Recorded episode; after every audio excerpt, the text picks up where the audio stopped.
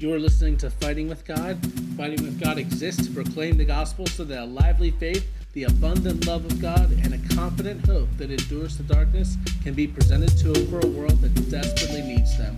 We believe that engaging the struggles of following Jesus and calling things what they are, being theologians of the cross, can set us free to know the God who knows and loves us where we are and to the life He created us to have. Stay tuned.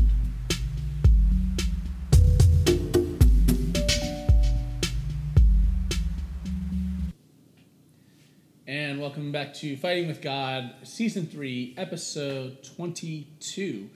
And I'm your host, Dave Ketter, and with me is my friend and co host, Jason Wilson. Hey, everybody.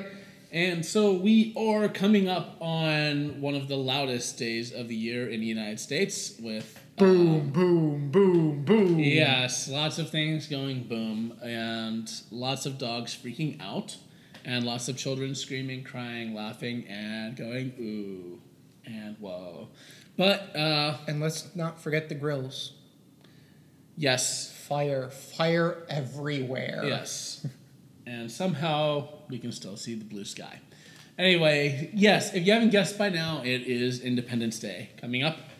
And uh, yeah, it's it's it's kind of a big deal in the American scene. And um, and so there's a fair bit that is that goes into that uh, for everybody. You know, as family gatherings and community parades and you know military pageantry and civic pageantry and essays and contests and games and it, it's a big thing and uh, makes you kind of wonder like what all is going on and you know everybody goes back to july 4th 1776 and the signing of the declaration of independence and you know american independence from great britain and all, all of that. And we're not going to get into that sort of history but the thing that independence day raises in some ways is um, something that is becoming more and more obviously complicated for folks is that, frankly, the Christian relationship to um, to the American political scene, or any political scene for that matter, maybe isn't quite so straightforward. Yeah, it's maybe especially complicated even in the US because we have this weird combination of freedom of religion, which people talk all sorts of ways about how that's actually applied today, Yeah. and being one nation under God. So, being an ostensibly Christian nation, According to some, according to some, I was gonna say it's like you know, as soon as you say under God, everybody's like, well, which God? And you know, I mean, and there's even people that go say insist on saying under goddess, for example. So like, it's all over the place. Right. So even right there at the beginning, which, you know, if you're being taught this by someone, it's probably being taught fairly straightforward and like, of course, this is the way it is. Duh. Because most of us think that our way of approaching it is, of course, what it is. Yeah, yeah, and I mean, uh, uh, you know, if your background's anything like mine, you grew up with this narrative of, you know, we were founded as a Christian nation, and uh, you know, we were supposed to be a city on a hill, and Christian values are are the ethics of the American government, and all those, all this whole narrative of of you know, almost sounding like you know the chosen people.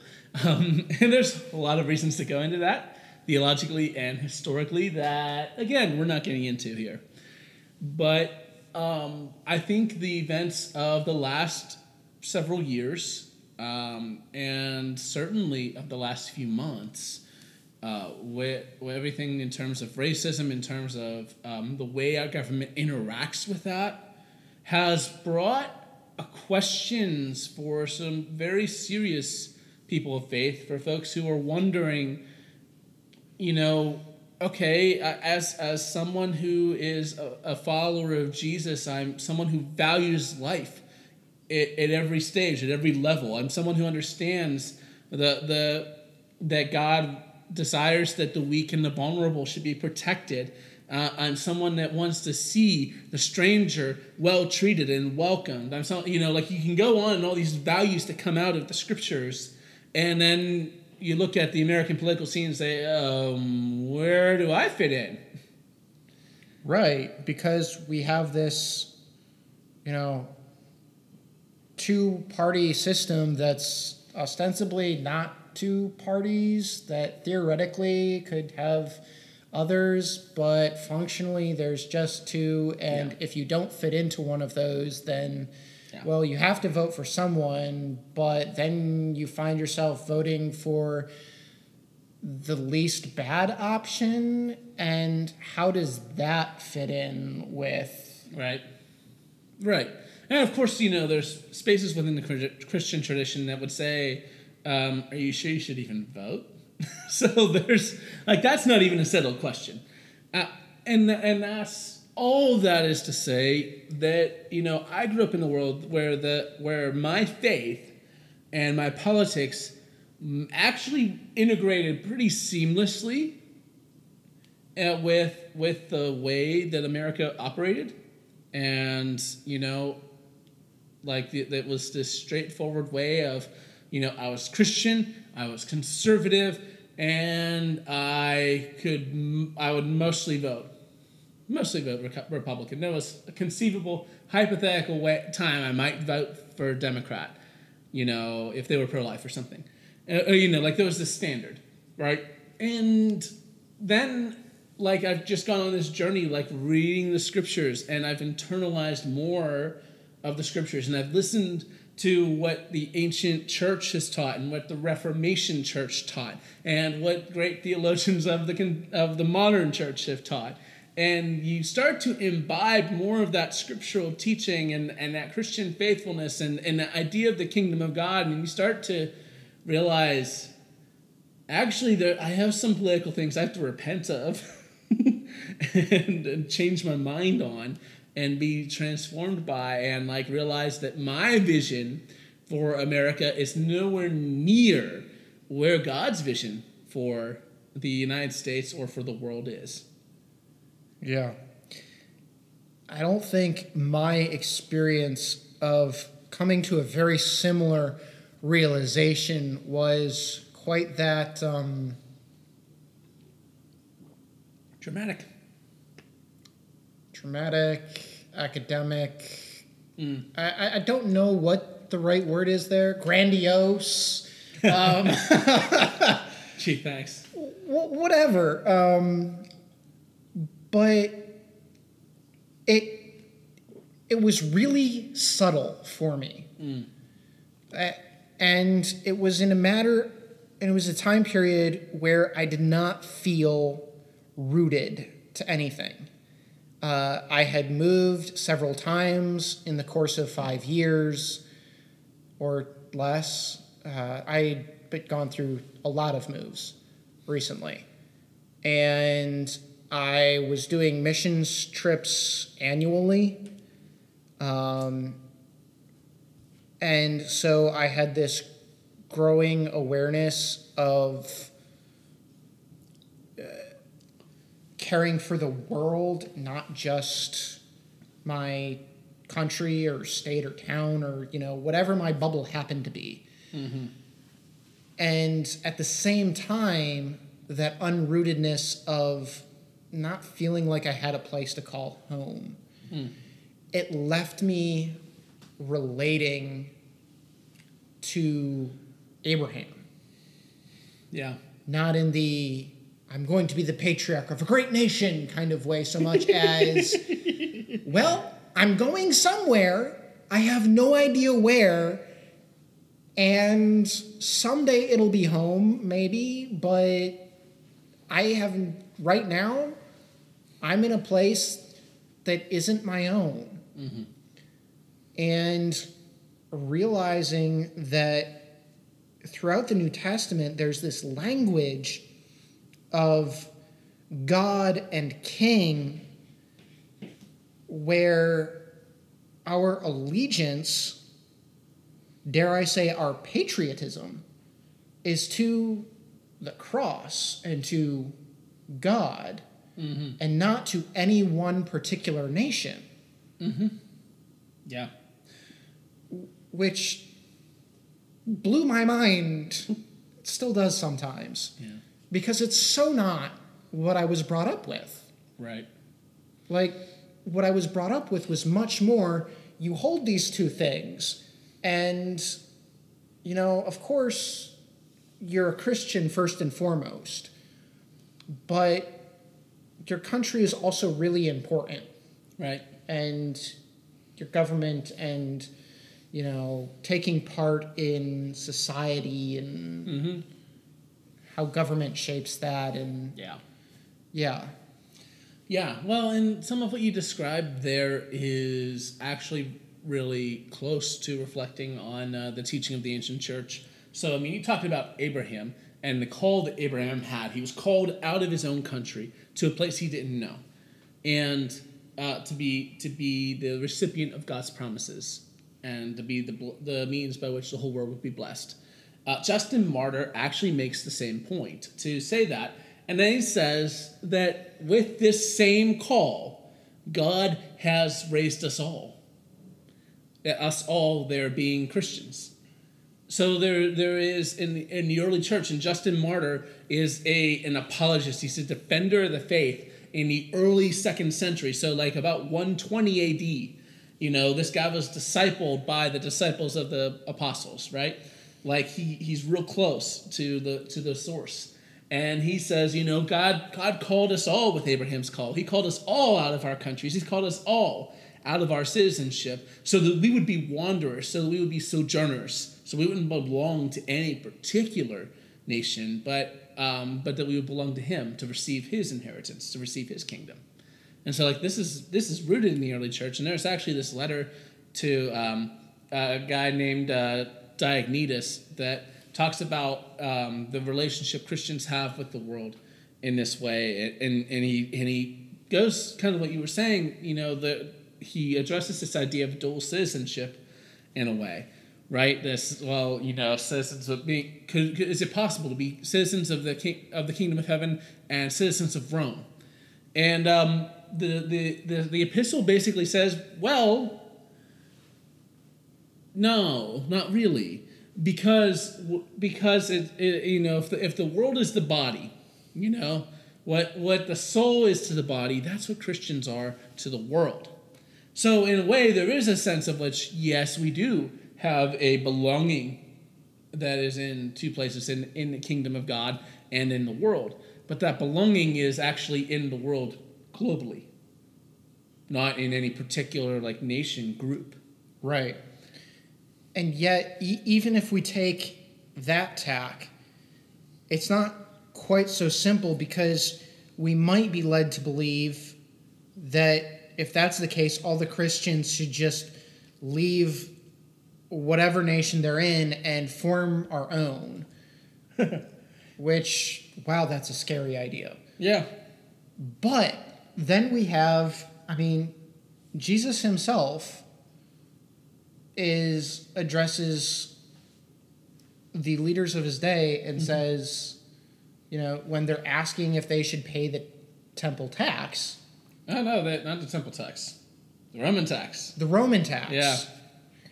And he res- replies, Give to Caesar what is Caesar's, and give to God what is God's. Mm-hmm. Because the image of Caesar was stamped on the coin. Yeah. And the connection they would have made at that point was that the image of God is stamped on each one of us. Yeah.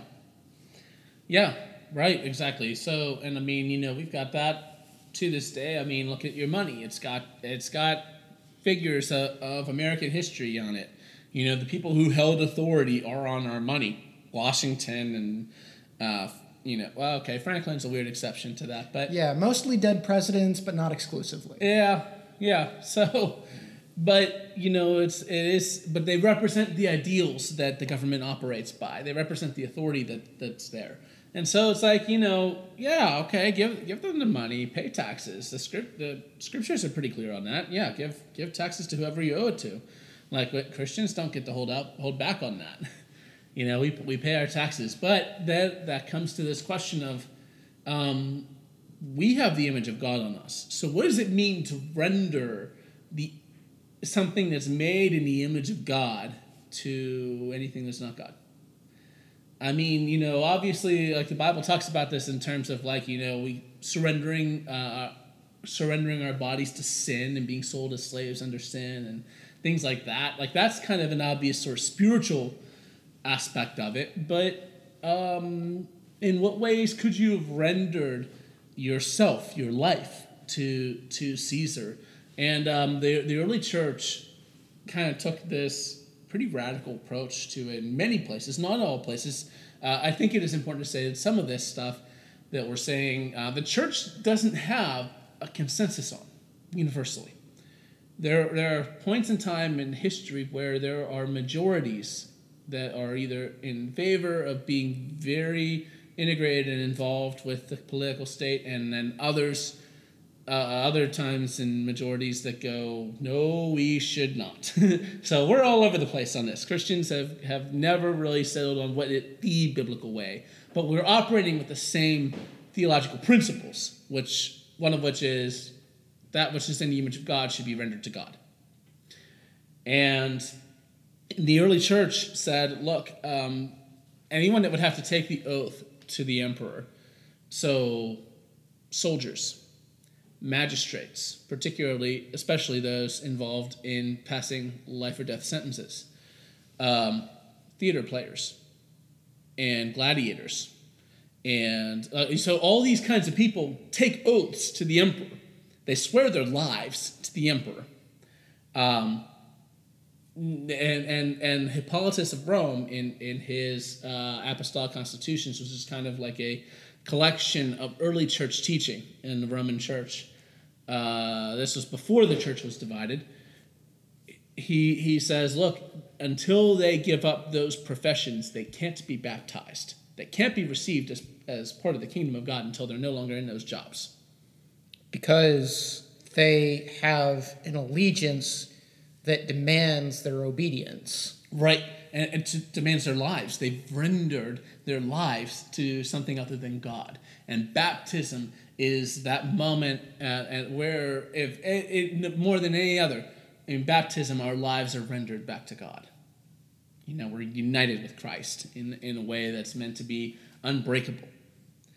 And so, yeah, so it was something to be repented of in a sense, you know, and, and, and not like in this sort of like, oh, this was this awful sin. I mean, it might be, it might be, but you know, I've got friends who, who in, in the ministry who were lawyers in a past life and they say they repented of being lawyers and became ministers. Like right. And it's it's not necessarily because they were doing something they might have been doing the job in a very upright way. upright way that they were able to care for people and yet yeah. there there's this pesky problem of when it comes down to it if you're told to do something mm-hmm you either have to obey and uphold the office mm-hmm. or follow your conscience of what God is telling you to do. Yeah. And let down yeah. the office you have sworn to. Right. Right. And and so it's you know, Jesus says very simply, you cannot serve two masters. And so to renounce any oaths, any vows that were made that are that pledge your life to anything other than God is an important part of baptism. And uh, you know, we actually still do this in in our Anglican baptismal rites. You know, we reject and we, we renounce all the powers of the world, too. So like, and and this is I think where you get into complications of things of like military service or political office because in those positions, people take an oath to defend with their lives the, the Constitution of the United States, the government of the United States.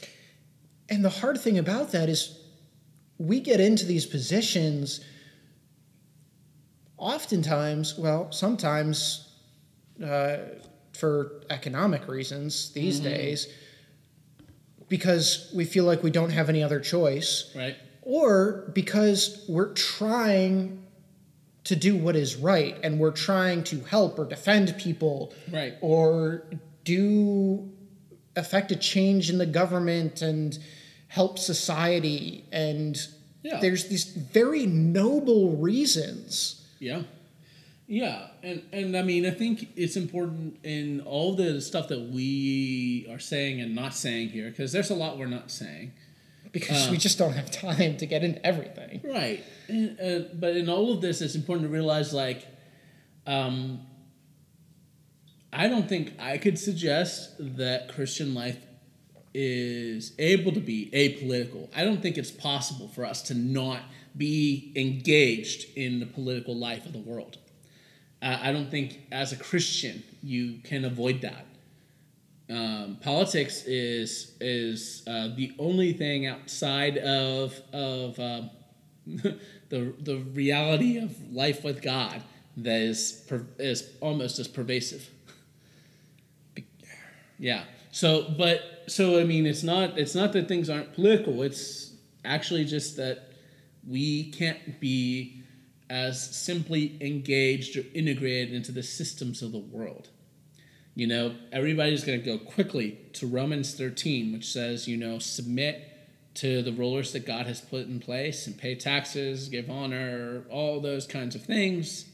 Um, and, you know, the government uh, is supposed to, it has the sword to punish those who do evil and to reward those who do good and all that. But uh, as uh, my bishop recently said, you know, you can't have you can't have a Christian theology of government that embraces Romans 13 without also including Revelation 13. And Revelation 13, you get this image of these beasts that are under the power of the devil and they rule the world.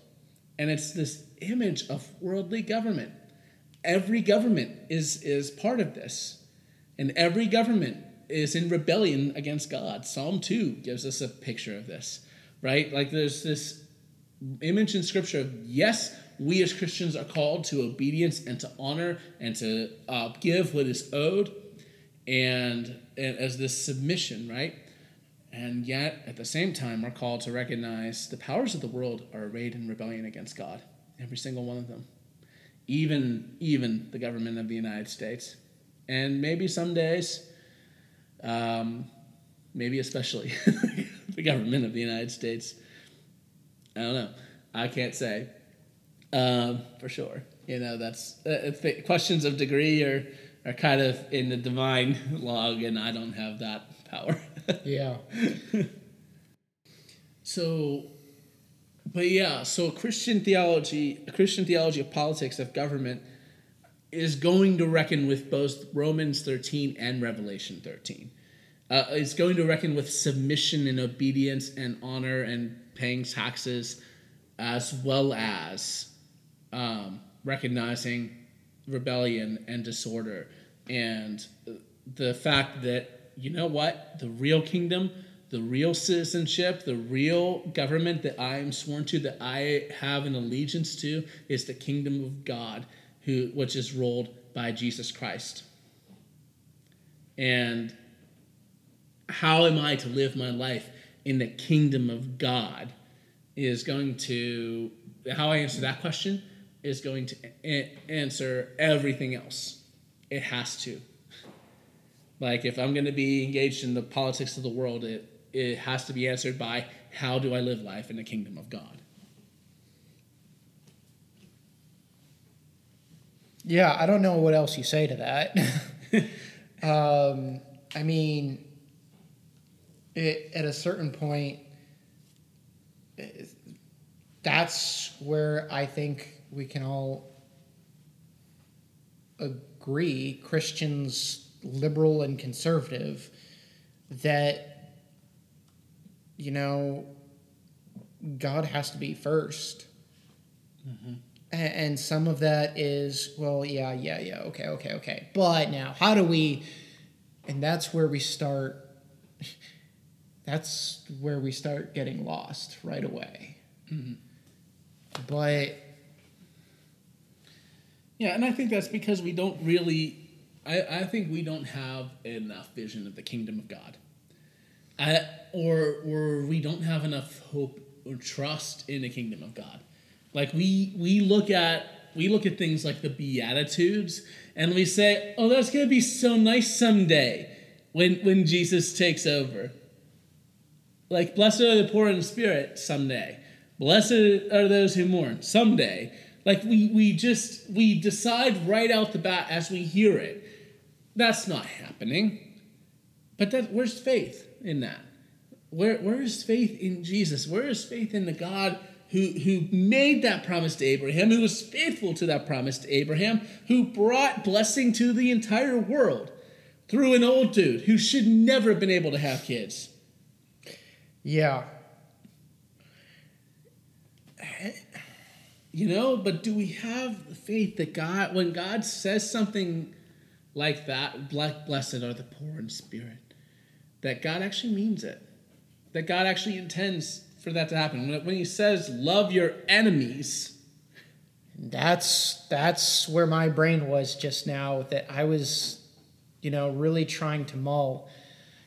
Is this concept of loving your enemies and you have been shown mercy, mm-hmm. therefore show mercy. yeah, and how how do we engage in anything in any other way than that?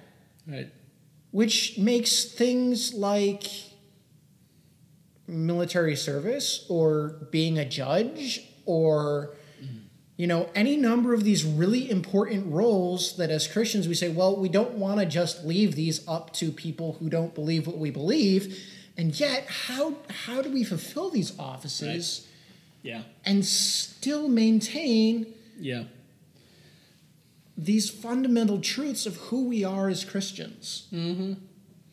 Yeah, and and those are the questions, right? And now here's here's the thing. This is where where it really all sticks for me. Like everything we've said thus far, like I could absolutely say and would say from the pulpit, and have said some of it from the pulpit. And uh, yeah and and people haven't always been happy with that. That's okay. yeah Um, and, and and because for me, like these are things that are absolutely clear from Scripture. What I would have come to beyond that, I couldn't say from the pulpit because I took a vow as a priest I would teach nothing uh, except that which was clearly proven from the Scriptures. And so, like, for example, though, but that said, I still have a conscience. I still have an ethical system. I still have things I think about, I think about, and and and parse out and try to sort. And so, for me, um, you know, military service and political office and things that require that oath are just a no go.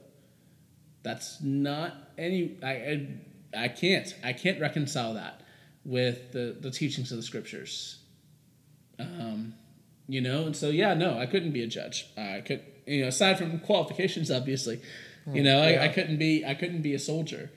Uh, I couldn't be in the House of Representatives, and um, even if you know, even if somebody had all the money and all the votes for me, like I couldn't do it because uh, that oath is a massive barrier to me, and I don't, I cannot take that oath and and really believe myself to be upholding my baptismal vows right. as a citizen of the kingdom of God.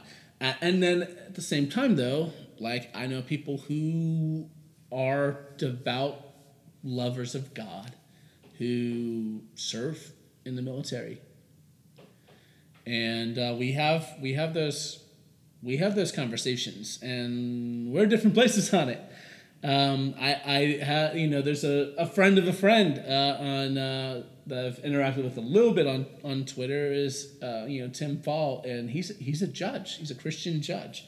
And he talks about what what it looks like to apply mercy and justice and see these things reconciled in his practice. And he's done hard work to try to sort that out and make that you know. So in some ways there's a level of we have to have some grace for one another Yeah. on these things. And that's a big deal because these are things that a lot of times this isn't just side issues for people. This is stuff we hold so tightly that you know we get into this mindset so like how can you be a good Christian and not think this way about this issue? And yet we have to be able to have that grace and i think we've we've fought long and hard hmm. over some of these issues because we haven't always been on the same page and we're a lot closer now than we were 10 years ago Oh yeah. but these are issues is like Yeah. They're not easy. no They're not easy. And and here's the deal. You can uh, e- even if you have your principles, even if you have your roles and like it's very clear in, in your system and the way it's supposed to be. Like I had a I had a system that was very straightforward. And you know what? It works for me. um, and you know what? It worked for Dietrich Bonhoeffer too.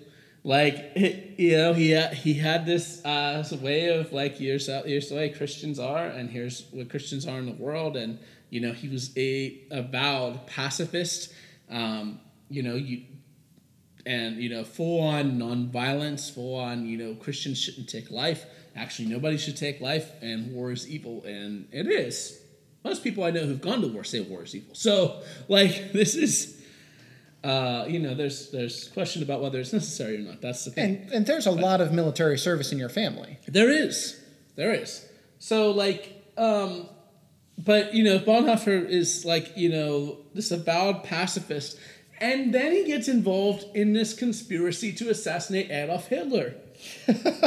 like uh, you know, and and I mean, I I would really love to get inside his head, but I can just imagine the tension and the struggle there because his principles were at war within himself. And and just to try to reckon with what he believed he was obligated to do as a citizen of the kingdom of God to love and pray for Adolf Hitler on the one hand and then as a German citizen as someone who was part of a world that was going to be in a world of hurt because of Hitler to say I need to do something right? Like he felt like this trap of it.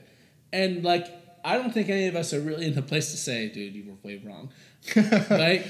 Yeah. I think there's good scriptural grounds, like if I was called upon to make some kind of ecclesiological, uh, like if there's an ecclesiastical court and Bonhoeffer was brought up on charges, like, okay, we could convict him. There's no question.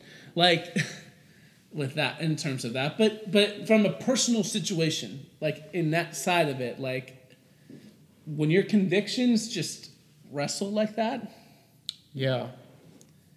So, I guess at this point in the conversation, we have to say, as with so many of our topics, as much as we would like to have a clear answer, mm. we really don't. yeah And that's really our point here is to have these conversations. It's like, well, we don't have all the answers, right but they're conversations we need to be able to have. yes and and the other thing is is where this gets in this is of absolute vital importance in life with god because um you know i mean the, the entire book of revelation was written about this struggle You know, like how do we deal with the powers that work in the world, the political powers of the world, the economic powers that work in the world, and maintain allegiance to Jesus? Like th- that is the entire struggle in the book of Revelation.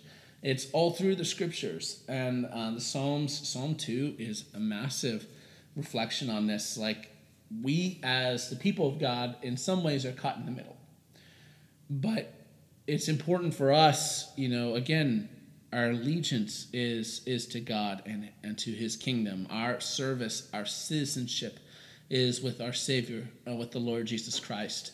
And any other claim to our allegiance has no authority by comparison. And learning to live into that is an absolute struggle. But any other claim of allegiance apart from that to God and His kingdom, it, it can't have that authority. It can't have that power. It can't have that claim on us. And um, that the, it's a struggle to live that out. And it's a struggle to be faithful as a citizen of the kingdom of God and uh, to live in love and harmony with our neighbors who who uh, may be quite proud and quite sold out in their citizenship. so, um, you know, just commend to you all the the need uh, for prayer, for scripture, for study, for leaning in, and um, because it, it's absolutely necessary that we, well, do the hard work. It's important that we wrestle. Yeah. And, and um, you know, the kingdom that's going to last is the kingdom of God, without any question there. So, but um, that is all that we're going to get into today. But uh, until next time, God bless. And have a good one.